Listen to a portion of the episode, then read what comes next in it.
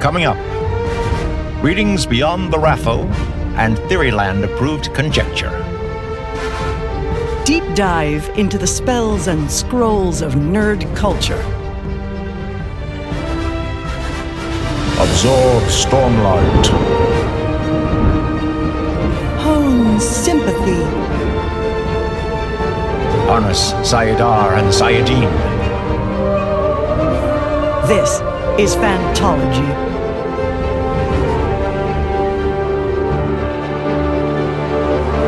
You may have heard of us.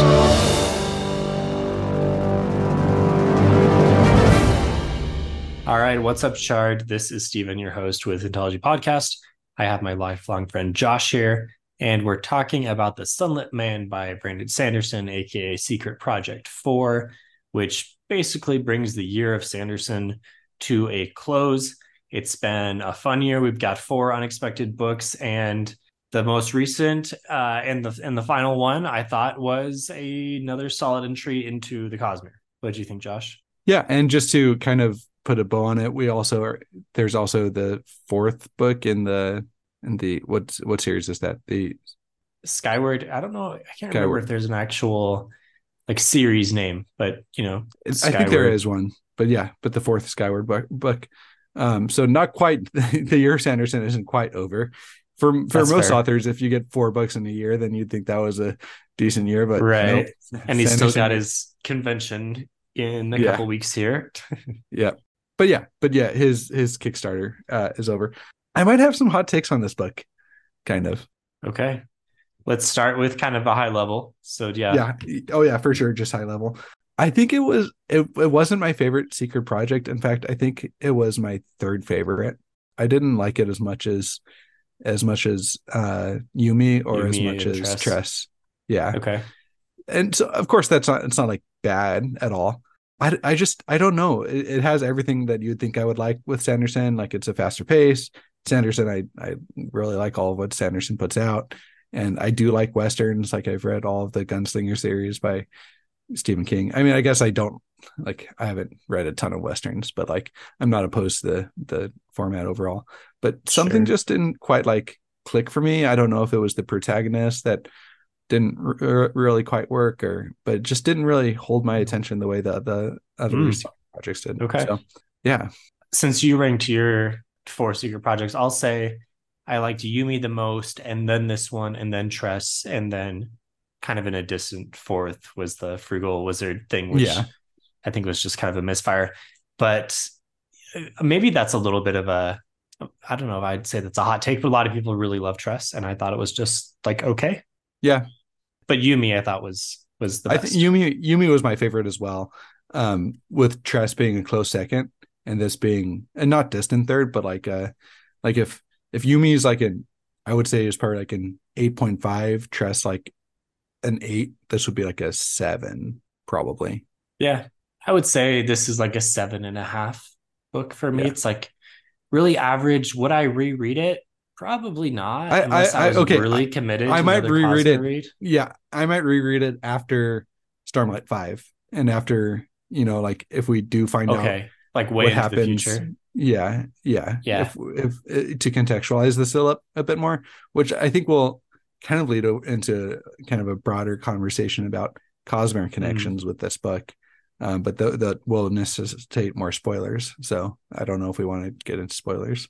Yeah, no, you, you're right. You're right. I think I could see myself rereading this book in like ten years when we're well into the second era of Stormlight. And we probably have the next era of Mistborn out. And we're starting to get into more of, you know, future Cosmere. I think it, it could be interesting once again yeah, and depending to see what's going on here. Depending on what happens with the character of Nomad in Stormlight Archive, like up until this point, I haven't been too connected to that character. I'm trying to keep it spoiler light still. Uh-huh. So if I get really invested in his storyline and like Stormlight, then I, I might want to come back and reread this after being more invested in that character is my only thinking. Once you get invested, huh? Yeah. Once, um, once, I, once I get my, my skip, skip capacity up to, uh, whatever B Us or whatever the, the unit was. Yeah, whatever the Sanderson science is in this book. All right, yeah. Let's do a quick pause for an ad break, and then we will continue on with uh, more of a full spoiler review. Okay, so here we are with Nomad slash Sigzil slash Zellion. And like you said, we saw him in Stormlight. We've seen him a lot in Stormlight. He's been, you know, kind of a, I mean, he's Hoyd's apprentice. And he's kind of an interesting character for me in Stormlight. But honestly, there are so many characters in Stormlight and so many that are more interesting that he's really, you know, a solid side character. And so I was definitely not opposed, and I enjoyed the time that he got here to kind of shine as more of a main. And I'm really interested to see what's happened in the intervening years slash like centuries. I, I don't know if we actually know how long exactly it's been, but I thought, uh, you know, this look ahead was really interesting. And that's the thing that I enjoyed the most was this story and kind of all the questions that it raised as to what has happened since we last saw the Cosmere. Yeah, that's really what I'm, I'm really concerned about kind of is, you know, it seems like something drastic has happened. Yeah, seems like things are bad. Yeah. Yeah. I mean, bad enough that you have members of Bridge Four breaking their oaths. It seems like that was more of just maybe just him. Like, it, I don't know if there was like something massive that happened, but maybe mm. like another desolation or something. I don't know. But we, I'm sure we um, can do some speculation uh, as to what happened with Kaladin. There's a few times where Sigzil thought that Kaladin was there, and you know he had kind of this inkling of hope, like could it be? And you know, I, does that mean Kaladin is dead or like imprisoned in some alternate? You know, who knows, right? Yeah, I don't know if well, we can really I, conclude anything. Yeah, I mean, he has been over to Damnation. It seems like quite a bit. He mentions how cold it is there and stuff. So there seems to be like kind of worlds colliding a little bit over mm. over on Roshar. Yeah, I don't know. It, it's kind of a big question mark, right? And I think we need to say before we get into much speculation, which we probably won't do a ton, honestly, because we are fans of the Cosmere. We've read a lot of the books, but at this point, you almost need a degree in yeah. Sanderson books to really like. I, I feel like we, I feel like we have a bachelor's degree in the in the Cosmere, yeah. but but you really kind of need a master's degree or or a graduate degree uh, to right get to all say, the connections. Like, we yeah. understand the theories here, but in order yeah. to propose anything new, you know, we definitely do not have sufficient education. So check out stuff like seventeenth Shard if you're really wanting like an in-depth dive into. This means this, this means that, whatever. We'll just kind of give you a high level of, did we like the book? What stuck out to us? Yeah. I do think in terms of kind of a meta conversation about it, do, do you think that it pulled it down, like all the connections? Do you think it li- lifted it up? What What do you think the in terms of the connections to the wider Cosmere? I thought it made this book better. I don't know if I would have been interested in a Sigzil Western book in the future without the connections into the stuff that really matters. It, I mean, it's easy to make the Marvel connection, right? Because both are ex- extended universes. I feel with Marvel sometimes, especially with the more recent movies, they just like stuff in all of these cameos and connections into stuff that matters in order to make me like, in order to try to convince me that I care about this weird movie that I'm watching just because like maybe it's important to stuff that I actually care about. So in that case, I think that's thumbs down the way that Marvel's doing that. Here, I'll say, I mean, it's kind of similar. It got me to care about the book more. I guess I, maybe I'm not entirely sure what my conclusion is on this, but those are some, those are some random thoughts. Take those are some for, thoughts for what it will. Yeah. I also feel like it kind of brought this book down a little bit just because it pulled me away from this, from the narrative of this book, trying to like fit pieces together. Like, okay, like you would have preferred I remember this story to be strong enough to just stand on its own. A little bit. Yeah. Yeah. I, and I feel like it was, and I don't feel like I read this. So like, I would have read this either way. And and at mm-hmm. this point, it's hard to say, would I read this either way? Because I like ninety-five percent of what Sanderson writes. So I'm just going to, it's whatever he puts out as an instant read, or am I going to read this because it's a Cosmere book? And I guess I just answered my own question because I'm I haven't been keeping up on like the Skyward books. So I don't necessarily instant read everything mm-hmm. Sanderson puts out. So I guess it is kind of just because it's a Cosmere book. But I, I don't think that's a bad thing either. But but where more what I think where I think that the issues kind of were at for me was it pulled me out of the narrative to being like, okay, so I remember at the ending, and this is, I guess we're moving into like pretty just broad Cosmere spoilers. So if you are really spoiler sensitive, or if you're not current with the Cosmere, then you might want to dip out. But like, I was like, okay, so at the ending of The Lost Metal, they had like struck like a group of um, Skadrians had like struck out to go study the Cosmere with the Chandra. Mm. So I was kind of like waiting for like, oh, is a Chandra going to pop up in here? Or like, are the one of these characters going to be a Chandra? You know, like just kind of like thinking about all these things in the back of my mind. Of course, the whole kind of first part of the book, you're trying to figure out who Nomad is before you're just told that it's Sigzil. Um, I'm sure people, tons of people push, put that together before the reveal. I didn't. Anyway, so that th- those are kind of my thoughts of like, I feel like in some ways, all the Cosmere connections were pulling me out of the narrative of this book. Did you know that Zellion was a thing in the yeah, Sanderson I, verse before reading the book? Yes, I had read an article about a Zell- some sort of Zellion thing happening. I think it was when the pre-release chapters were released. People were theorizing that Nomad was Zellion, or had confirmed that Nomad, Nomad was Zellion mm. or something. And so there was that connection in the back of my mind. And and I remember watching, I watched his Elden Ring playthrough, and I remember, or that rung a bell, and then it was he his Elden Ring character was named Zellion. Yeah, he uses he uses Zellion as his gamer tag, I think, yeah, for most things. Tag. Yeah. So yes, the, the name Zellion had, I remembered hearing before. So the Brotherwise Games is doing a little miniature Cosmere thing right now, and that was also a Kickstarter, and so they have a bunch of figurines, right, of the different Cosmere and Stormlight characters, I think mostly Stormlight characters, and one of the bonuses that they added in was Zellion, and he looks really fierce, and I mean he looks like an enemy essentially, like a like a big bad. And so I didn't realize, I mean, I knew that Sigzil was Nomad going in because I had read the preview chapters that were released, but I did not realize that he was also Zellion. And so I was confused for a second, because in my mind, I was like, okay, Zellion is an enemy here, but it's also Sigzil. But I mean, Sigzil sounds definitely like he some... got up to, he got up to some bad stuff. Or some something. Point, He's so. somebody's enemy. Because yeah, yeah do, do we really know that, that, what was that group that was chasing him? The Like the, the Knights, Knight something, the Knight Brigade. Knight Brigade. Is that right? Yeah, like we don't really know if they're good or bad. Like they might be good, you know, but they're kind of the antagonists in this story. But well, mm. I mean, it's it's hinted that they would kill like millions of people just to get to Nomad. So probably not good if they're like on some Death Star type stuff. But definitely seems like we're getting into the end game of the Cosmere here, and the Dawn Shards are now kind of the Infinity Stones that we're going to be seeing at the end of the Cosmere. Yeah, that's that's a good point. So they're, I mean, going full circle with the Marvel analogies.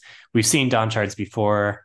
I think we're starting to like slowly get an understanding of how important they are, but they they haven't been a big thing in a mainline Cosmere book yet. So I wonder if we'll start to see them in a in a Stormlight, maybe a Stormlight five.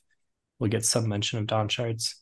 Yeah, we'll we'll see, but that that would be interesting if it's, you know, all these factions start to assemble these these Dawn Shards. And then there was reference to like the Ghost Bloods, right, on the on the ship. Was it one of the? I don't know. I don't actually remember if, if Ghost Bloods were brought up in this book or not. They weren't. They weren't by name, but one of them mentioned like, oh, you would just give away that secret or something like that. And I think mm. that it mentioned that they had like a marking that I think was the Ghost Bloods marker. The diamond tattoo thing. Yeah, yeah. Mm, okay. I would assume they're still around. Yeah. But but like you're getting these type of like, okay, so the Ghost Bloods are still a player. You got this like Knight Brigade thing that looks like they're going to be a pretty substantial player. You get Bridge Four that they're still, they're making their mark on the Cosmere. So, it, which is pretty awesome, you know, like the fact that within the last like fifteen years, we, we've kind of made this progress in the Cosmere. I do feel like, and obviously it's easy to say this because this book is really disconnected from the timeline that we're familiar with. But we've been, you know, for years we've been reading these Mistborn and and Stormlight and uh, you know, a few of the other Cosmere entries, and it's just, you know, eras before where we're at, and, and I feel really established in, okay, you know, here are the current happenings of the Cosmere. Here's what's at stake right now. We're all about Odium and Trell and those types of things. And now we're just like way far ahead, and there's these new factions. And so it was a little jarring to me in that way, because I'm used to feeling like relatively comfortable in understanding the larger picture. And then all of a sudden I'm like off in some Malzahn book where I don't even know, you know, who these different gods and factions are and what's at stake. And so, so in that, in that sense, I was like, eh, I'm a little uncomfortable with this, but it, you know, at the same time, it, it was just one book, and I'm sure we'll catch up to it eventually. So it's not a big deal to me. Yeah. I think it's kind of just like a flash forward type thing. Like you can say, hey, this is kind of where we're heading, kind of get prepared for it. You know, like we're, it's going to turn into maybe some more like sci-fi fantasy combos here, mm-hmm.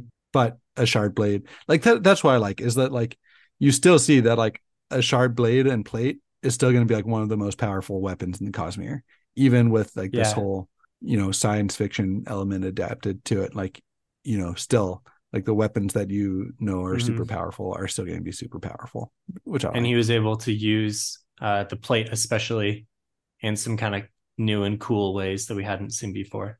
Yeah.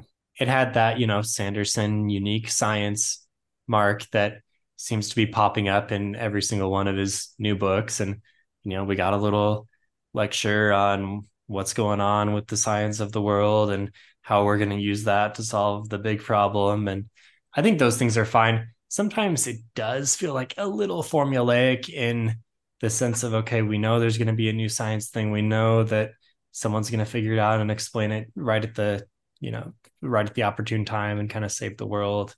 Might be nice to, like, I don't know, switch that up a little bit. I feel like Yumi switched that up a pretty big amount. Like the, you still got that a little bit, but like it was mm-hmm. much like more of a softer system, and it was more of an yeah. the characters had to make that internal progression, like character progression, versus like figuring out how the science worked. They had to figure out like themselves, you know, much more than the science. Yeah, like yeah, I can see that. Painter always knew how to paint, but it was how could he, you know, you know what I mean. Mm-hmm. Mm-hmm. And same thing with Tress, kind of like much more whimsical. So I think that we're getting that we okay, are getting. That's that, fair. That's fair. That uh, kind of switch up, but yes, this did seem very typical. Like uh, it, it very it seemed a lot. It seemed very similar to The Lost Metal, which is probably the the one where you're very thinking of of like, okay, here's like a chunk of the book that's like all devoted to like experimenting, explaining the science, explaining like, you know, enough like well, real world I mean, science. And Rhythm of War was a lot like that. And, and yeah, you're right. You could even go like back to something like Elantris, where they do that for a while, and then all of a sudden they figure out the big thing that saves the world, right? So it it was a very Sanderson book, and I do have to. I mean, he wrote this relatively quickly. I think we've seen that all of the secret projects were, you know, maybe a little bit unpolished compared to some of his bigger books. And not that it's like, you know, not that it makes them terrible or anything, but I think maybe a little rough around the edges, still solid. Yeah. Yeah. A kick, a, kind of a Kickstarter project product, a successful Kickstarter. Yeah. yeah. Basically, basically. Yeah. And I mean, we can look back at this, and obviously the Kickstarter was huge, the biggest Kickstarter ever in the history of Kickstarter. And I mean, I'm going to say it was a success. Like, not every Kickstarter do you really get what was promised. And in this case, I, I think that they did a really good job at, at Dragon's Still. Like, Brandon did write four solid books, yeah, three solid books, one bit of a clunker, but, you know, three very solid books, entries to the Cosmere. People read them, enjoyed them. They're going to be talked about for a while. They're relevant. They're not just like side things that no one cares about. And then they, he also did a bunch of stuff like with all the swag in the boxes, and that was all high quality things as well. So all in all, like, it's a A for the like A A minus for the Kickstarter effort, and, and really solid effort. And this kind of concludes it all and does so admirably.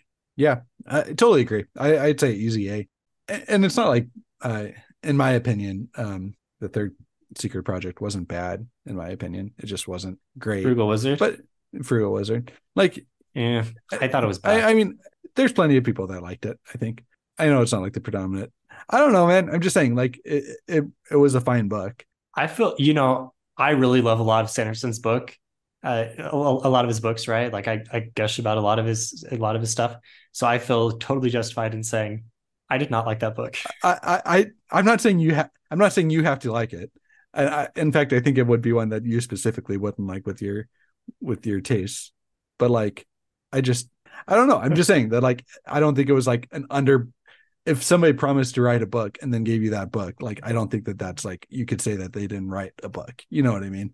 Oh yeah, no, I'm not saying he didn't write a book. I'm just, it wasn't my favorite. It was yeah. probably one of the worst things that he's put out ever. Fair but, enough. You know, the other three were solid. Anyway, let's let's kind of get back Sorry. to Sunlit Man a little bit. So, what did you like? What stood out to you? Yeah, yeah. So Sunlit Man. Yeah, back to Sunlit Man. I think that the um, relationship between Ox and Sigzil slash Nomad, I think at times it would get a little bit. Uh, Like it would wear on me a little bit, but mostly it was fun to see that kind of Spren human connection. And I, I did overall, I thought that that was a fun, very fun part of the book. I also really, I, I thought it was cool to see this plight of this kind of group of people from, oh, what's the name of the planet from Shadows of Silence? Uh, Threnody. Threnody. Yeah. Like that's kind of like people that were just yeah, that's a good point. Kind of on their journey in the wilderness. Good like, continuation. That was cool. Yeah, that's a good novella and something that's kind of been off on its own for a while. And yeah. now we have a connection into another thing. So yeah, that, that was nice. Yeah, like in my opinion, I'm, I'm trying to get the right word. Like the Israelites, when they were on their, like in the wilderness, I don't know what the term for, I feel like there's a term that I'm not getting, but like this kind of, yeah, yeah. But like this people that were out on, you know, in the wilderness, so to say, like uh, a nomadic journey, you could say. Yeah, I guess. But but like I mean, that was cool to see them like stranded on this world. yeah, yeah. But to see them stranded on this world, like looking for some sort of like a messianic figure, like that was that was pretty cool, I thought. And they put all this faith in him. It was a typical like uh, he didn't really want it, but he he needed to provide whatever assistance he could. I thought mm-hmm. his arc was, I thought his arc was well done. Yeah, I don't know. I I think that it covered all those basics really well. Yeah, no, I agree. I think the nomad journey from beginning to end, and it was a really short time period. I mean, I don't know exactly how many days we're talking about this story happened over, but you could tell this was a figure that came in with the weight of, you know, a lifetime weighing down on his soul, and was able to kind of make some progression through that at great personal sacrifice with Ox, and That, that was all pretty well done. Yeah. Yeah. Did, and we talked about this earlier, but just to highlight one interesting Cosmere thing that I uh, picked up on was Ox was a high high Spren, right? From the Skybreaker order. And mm-hmm. Sigzil, when we, when we last saw him, was had bonded an Honor Spren and and was currently a, why can I not remember the order? Windrunner. Oh, Windrunner, sorry. Windrunner, duh. Yeah, yeah of course. Yeah. So he, he was a Windrunner, and so he broke his oaths, or his old uh, Honor Spren died, and now he re he re uh, bonded and became a Skybreaker. Like, obviously, a lot happened there, and furthermore, he like sacrificed that other Spren. So he's he's gone through two of them now, and in the meantime, held the Dawn Shard. And so there's just so much history with his character, and that was fun to kind of explore a little bit. Obviously, we, we still have a lot of questions, but then to see him progress into someone who seems a little bit more at peace was was nice. Yeah, it seems. I, I thought a cool part was when Ox was like, "I swore my oaths too." Like that was that was kind of neat. We've we've just mainly seen it from like a human perspective, and I guess right. a little bit in in uh, Rhythm of War. Yeah, yeah Rhythm, Rhythm of War. War. Yeah. yeah, yeah, yeah. We we saw it. More Spren a little bit, but I thought that that was a, mm-hmm. a cool um, stark contrast of Ox being like, if there's a way for me to keep my oaths, I need to do it. And then I think that the other fun thing was just the way that he interacted with, uh, what what are their names? The sisters? I can't remember their names. But um, Rubik and Elegy? Yeah, yeah. Kind of like how he kind of fell in love a little bit, but wouldn't let himself fully commit. Or I don't know mm-hmm. if he fell in love, but like there's that will they, won't they? And then yeah. he was like, nope, not going to do it. Yeah. Which ironically, that felt like more of a more of one of Sanderson's more natural romances that had developed, and then he noped out of there. I don't know. What do what do you think? Well, I mean, I think it was the correct choice for him. He knew that he would just be messing with her if he if anything was to happen. Yeah.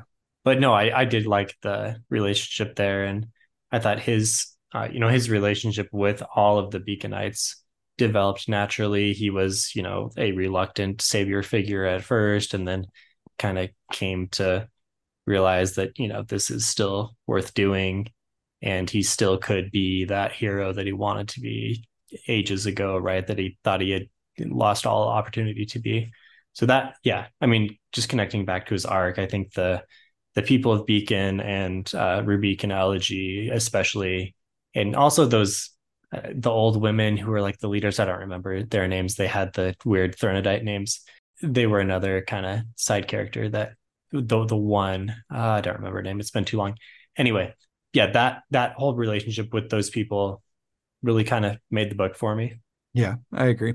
And then when he was like, oh yeah, I'm I'm at least as old as they are, and then you're like, oh yeah, he he has some time on him. Like he was pretty old. Right. But I think that did serve to kind of give, give us a little bit of a age on him. Like he's not like ancient ancient. He's like, you know, maybe a hundred, hundred and fifty years old or so, you know. Yeah, there's got to be a timeline out there somewhere. I guess maybe that's something we should uh, check out. seventeenth Shard's probably put it together. I'm sure they have it together. Get some arc- arcanists on the on the hunt. So one uh, one other thing was this was a very fast paced book. Sanderson doesn't write a ton of super fast paced. It's often there's often an extended period of slow burn in his hundred page uh, books. So, but but in this one, I mean, it was just action, action, action all the way through, and that could set up some interesting stuff for Stormlight five, because we know that that's, I mean, we assume that that's really just going to be over the course of like ten days. So that should be pretty. I, I don't think it is as well. Personally, you don't think, don't think you, you think they'll be. The I ten have my days theory. Will be up, and then they'll go into. I think I think the ten days are gonna. I think in the first the first fifth of the he breaks those up into five parts, right? Usually, yeah. Yeah, I think the first fifth is going to be the, those ten days, and then the the climax of the first fifth of the book is going to be the the duel with Odium. Oh, wow. That's my. That's pretty. Okay, that's yeah. fast. Okay, yeah. I mean, come back to us in about a year from now. I, I'm when... like pretty confident. I don't know why. I'm just like that's fully okay. what I'm expecting, and then they're going to lose the duel, and then the rest of the four fifths of the book will be them mm. trying to regain some sort of. Uh, what, whatever the rest of the story is going to be, but right, right, right. No, yeah, check back uh, at Fantology, and that's a Fantology know, rough, guarantee. Rough, roughly yeah. a year from now to see how Josh's Fantology guarantee turned out. We'll have to do some at least Stormlight rereads. Maybe I don't know. I don't want to commit to a larger Cosmere reread because honestly, at this point, it's getting really big. But definitely Stormlight reread and some primers and re- pre-release chapters and all that. We'll we'll be pumped for. Oh, yeah. Stormlight five. Nice. Knights of Wind and is the working title. Yeah. Okay. Anything else to mention from Canonical? From, uh, I mean, we had the Cinder King. Yeah. Yeah. Kind of a weaker villain, right? Yeah. Yeah. Just kind of a typical mustache twirling. I want to control everyone mm-hmm. and gets off on torturing people. Like, I don't know. It was fine.